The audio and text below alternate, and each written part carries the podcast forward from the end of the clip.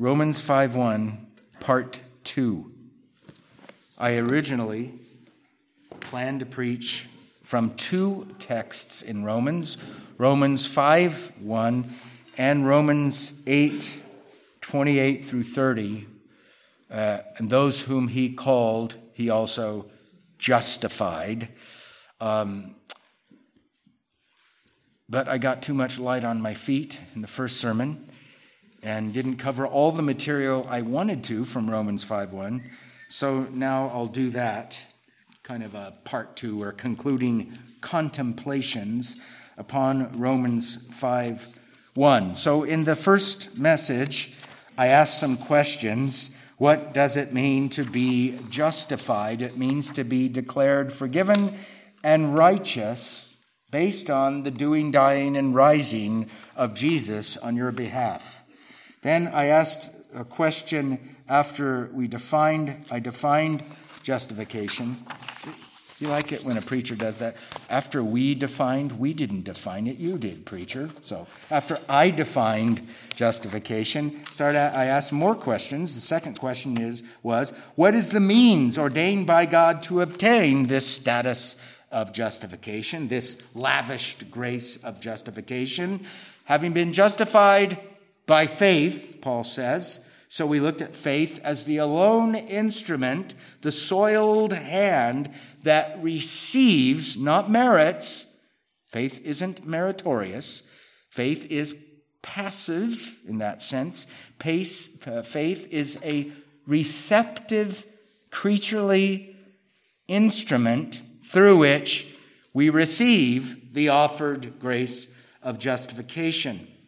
And then we ask the question uh, after uh, analyzing the instrument, faith, we ask the question what is the immediate result of having been justified? We are having peace with God. And certainly a part of that peace is that which we experience in our consciousness, a sense of tranquility. It's, it's okay with me and God. But I think this is primarily referring to that which is obtained by the work of Christ. We are no longer uh, enemies. We are no longer at war with God. Um, we are his friends. We are his children. We are his beloved ones. We are the apple of his eye because of Christ. Then we, after that question, what is the immediate result of having been justified? Uh, I ask the final question through whom is this result of having been justified by, by faith obtained? Through our Lord Jesus Christ. So, that in less than five minutes was the entire sermon uh, in the first hour. But now I want to kind of back up a little since everybody that was uh, is here was there present for the first sermon. I don't have to redo all the exegetical stuff, but we can back off, having explained the text, and think a little deeper about it and contemplate, okay? And use our minds. Here is one thing I would like to have you contemplate, and it is this we must constantly remind ourselves that there are two views of justification and two views only.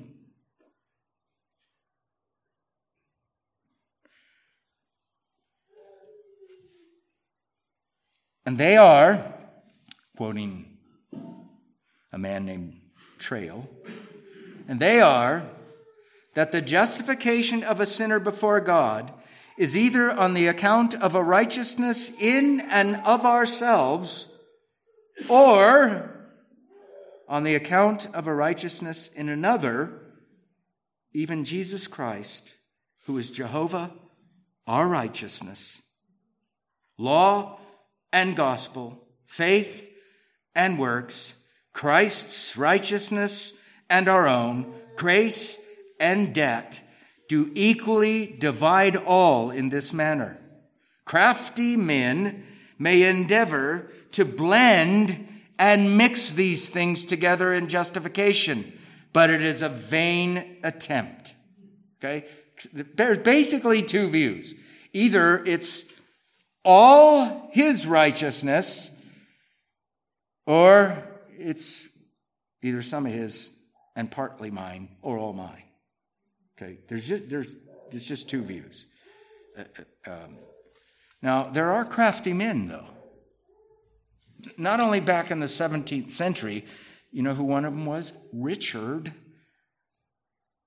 B., not Barcellos. Baxter. Okay? For some people, Richard Baxter, really? He was one of the crafty.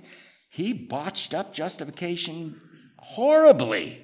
He, the gospel, the law that Christ fulfilled on our behalf, uh, we are no longer debtors to because Christ fulfilled it. But the gospel is a new law, he said, neo nomian, new lawism, that has commands that we have to obey, that in the end, being become our obedience to those commands becomes part of the reason we are justified. You, crafty Baxter. Baxterianism is what it was called. Yeah.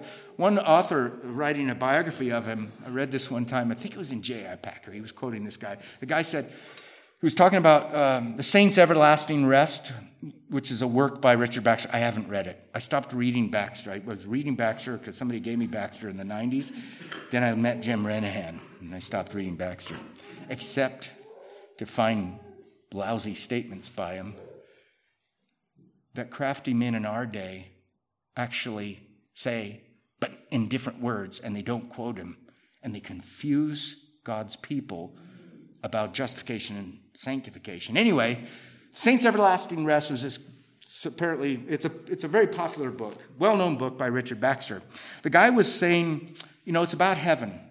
And he says this about Baxter. How can be a man be so right about heaven and so wrong about how to get there? I never forget, I forgot that line. I uh, uh, can't remember. I, I think it's Packer's Quest for Godliness or something that, like that. By the way, which is so ironic for J.I. Packer if he's the one that I was reading who quoted that because, because Packer was too soft on, on Baxter. He had, a, he had a softness toward Baxter that he really shouldn't have. Now, he did his dissertation on Richard Baxter, so of course you're going to, I guess, be a softy toward him. But on this issue, he shouldn't have been. Um, but there are crafty people in our own day. It's out there if you're on Twitter.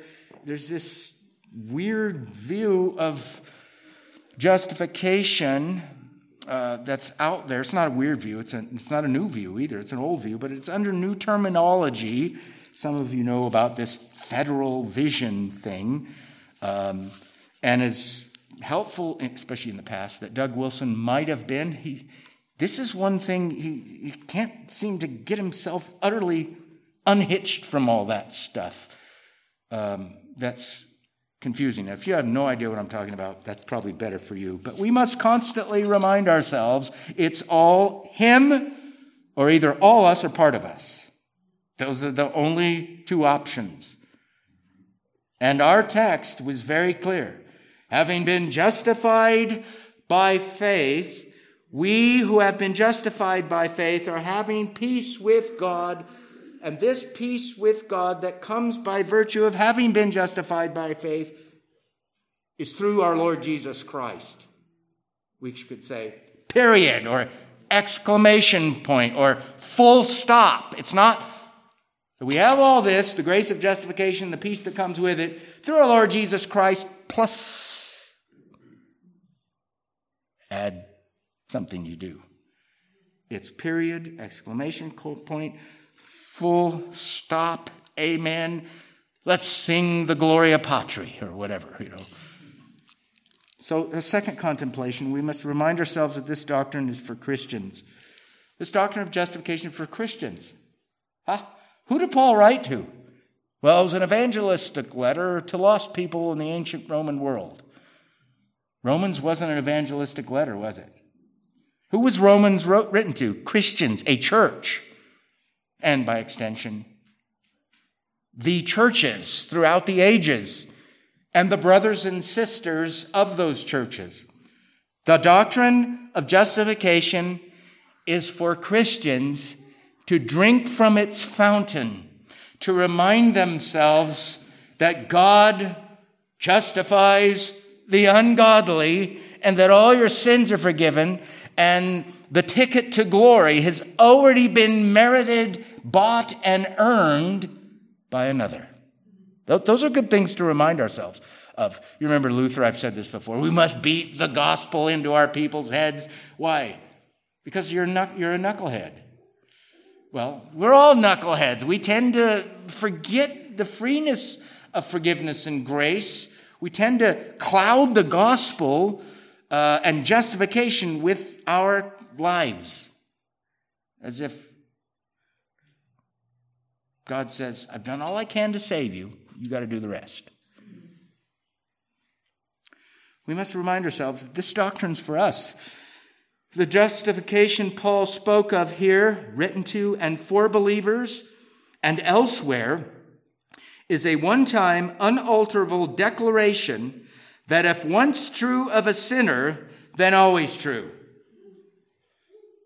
So if you're struggling with your assurance, you go, wait a minute, wait a minute, wait a minute. One thing will never change. My level and degree of piety or sanctification, that'll change. But the verdict from heaven that's been announced through the written word of God, that won't ever change. Why? Because the basis of the verdict is the completed work of Christ. For me, not the continual work of Christ in me. So when you struggle, go back to justification and say, you know what? My life sometimes can look pretty horrible. But that thing, that justification thing, that, that thing's that thing doesn't look horrible. It's never going to change. Justification can't be lost. Justification doesn't come in degrees. Justification can't grow. You can't shrink in your status as a justified person. It's not elastic. Once justified, always justified. And hence, once justified, always having peace with God. A third contemplation is that this text actually provides hope for any sinner hearing my voice that is not united to Christ by faith and therefore justified. Why do I say that? This text actually provides hope for you if, if you haven't closed with Christ, to use old language. Because now you know, if you didn't know before, you should know now, especially since everybody listening to my voice was here the first hour, right? You should know by now that God justifies the ungodly through faith alone. Faith is the soiled, sinful, guilty, alone, passive recipient of the promise of the gospel as revealed in the written word of God, Old and New Testament. So don't sit here and saying, well, Pastor, it was a good sermon, and someday I want to be justified, but I, I need to I need to change my life first. Um, in the language of that now dead preacher, you might choke on a peanut butter and jelly sandwich this afternoon. You're not serving peanut butter and jelly, no or some tacos or whatever we're going to have. Lingua. So, so see what I'm doing? See who I'm talking to? I'm not, I'm, I'm not talking to my brothers and sisters now. I'm talking to anybody who, and it's hard not to look at the ones I'm talking to, might not have made a public profession of Christ, and followed it up with the obedience of baptism and church membership, don't leave here going, man, he's right, I'm all messed up. I need to clean up. Don't do that. Foul I to the fountain fly, wash me, Savior. Sinner, go to Christ.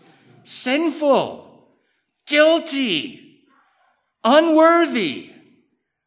That's the part of the glory of the gospel.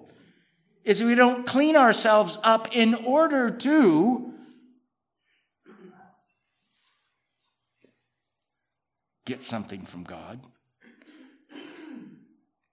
But as guilty sinners, we, we believe his promise. We believe his word. And so we go to the throne of grace in need of the grace that comes from the one upon the throne.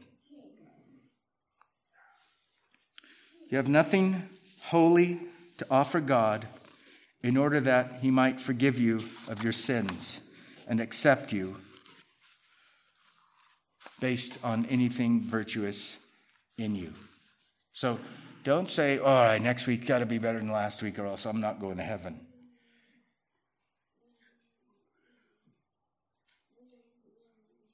You have a promise from God Almighty that all who believe the gospel of his dear Son receive instantaneous pardon and instantaneous unfettered acceptance with Him due to all that is Christ's for us and not due to anything done by us. All sinners, the worst sinner. You could think of somebody on death row because of some horrible atrocities, the murder of 84 innocent children, let's say and a sex abuser as well.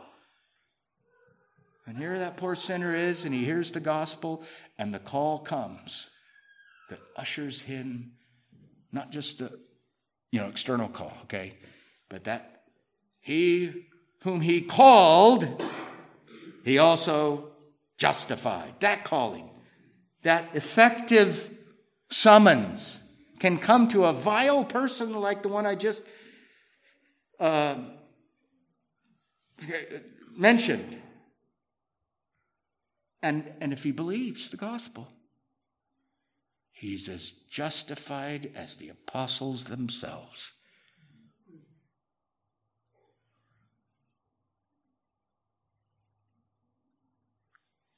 So, what more could you want? So, well, I want God to tell me for sure how to be saved. You want to hear God tell you that?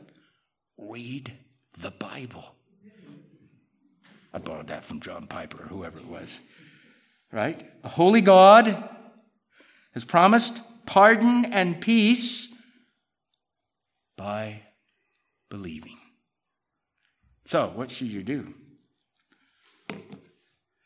Believe in the Lord Jesus Christ and thou shalt be saved, right? That's, you know, that's when the Philippian jailer asked. That was the answer.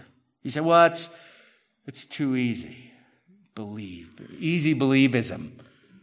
No, it's called sola fide, justification by faith and faith alone. Yeah, works come into play, but not for our justification. They come as a result surely, but they're not the steps we have to walk in order to be justified. All we have to do to be justified is be a sinner who believes in Christ. Boom. You say, well, it's too easy because what if my child says, well, mommy, daddy, I'm a believer in Christ based on that sermon, uh, and then 10 years later it pr- proves that they weren't? You need to change the, the freeness of the offer of the gospel. We don't change the freeness of the offer of the gospel based on apostatizers. Oh, since somebody apostatized, they said they were a believer, but they in fact weren't believers. We're going to change the message. We're going to preach it. We're going to scold people and warn them. If you don't have X amount of works, you should realize that most likely you made Jesus your Savior, but not your Lord, and you have to take the whole Christ or you have no Christ. And every week preach like that. How would you like me to preach like that every week? Right? Then motivation for you then would not be gratefulness. It'd be terror and fear. I obey because I'm scared that I might go to hell if I. Now, you understand. We, we, should, out of awe and reverence, obey God, right? But believers don't walk around going, if I don't do this, I'm going to get whacked by a heavenly fly swatter. You know, like the cat does with yarn. That's we shouldn't view our heavenly Father that way. But neither should I allow the fact that somebody can abuse the freeness of the gospel. I should not allow the fact that somebody should abuse the freedom of the gospel to, tink, to culture or inculturate or alter or change how I preach its freeness. Have you ever read sermons by Spurgeon? I mean, he just goes for it and just says, Believe in the Lord Jesus Christ and thou shalt be saved. Don't bring your works, or bring your works to be saved and forgiven, not in order to convince God to accept you. You're accepted by virtue of the beloved one and by virtue of the beloved one's finished work already. Come, come as you are. You know, what's that song, that hymn? You're going, I don't know, there's like thousands of them just as I am. Some people don't like that hymn. It's like, why don't you like that hymn? Uh, everyone here, I think, knows the guy I'm thinking of that once I heard once. I once heard him say, he pastors a certain large church in the San Fernando Valley. I don't like that hymn, just as I am. Why wouldn't you like that hymn?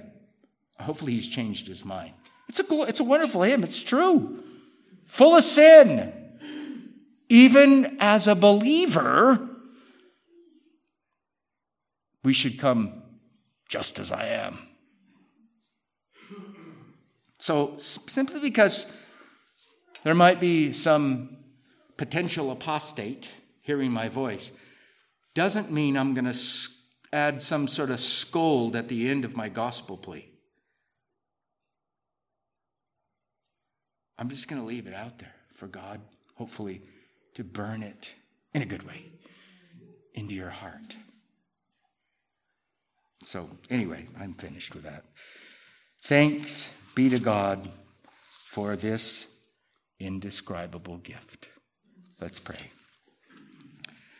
We thank you, Lord, for the gospel of God, the gospel of grace, the gospel concerning what our Lord Jesus Christ has done for us, the peace that was earned by him for us, so that heaven is now on our side, not against us. We are not the objects of wrath. We are not the objects of the condemning word from Scripture that we're guilty and doomed to be damned because of our sins. We thank you for the glorious doctrine of justification, not merely that it's this, this, these thoughts that we have, but it's the revealed will and word of God to us in Scripture. That having been justified by faith, we have peace with God through our Lord Jesus Christ. Thank you for that message. And now, we who are believers and we who are uh, baptized believers in churches, in this church, uh, we're going to take the supper. And we do this out of obedience and love to Christ, but we do it also asking your blessing upon it so that you would make it effectual, you would make it indeed a means of grace to our souls. Do that, we ask in Jesus' name. Amen.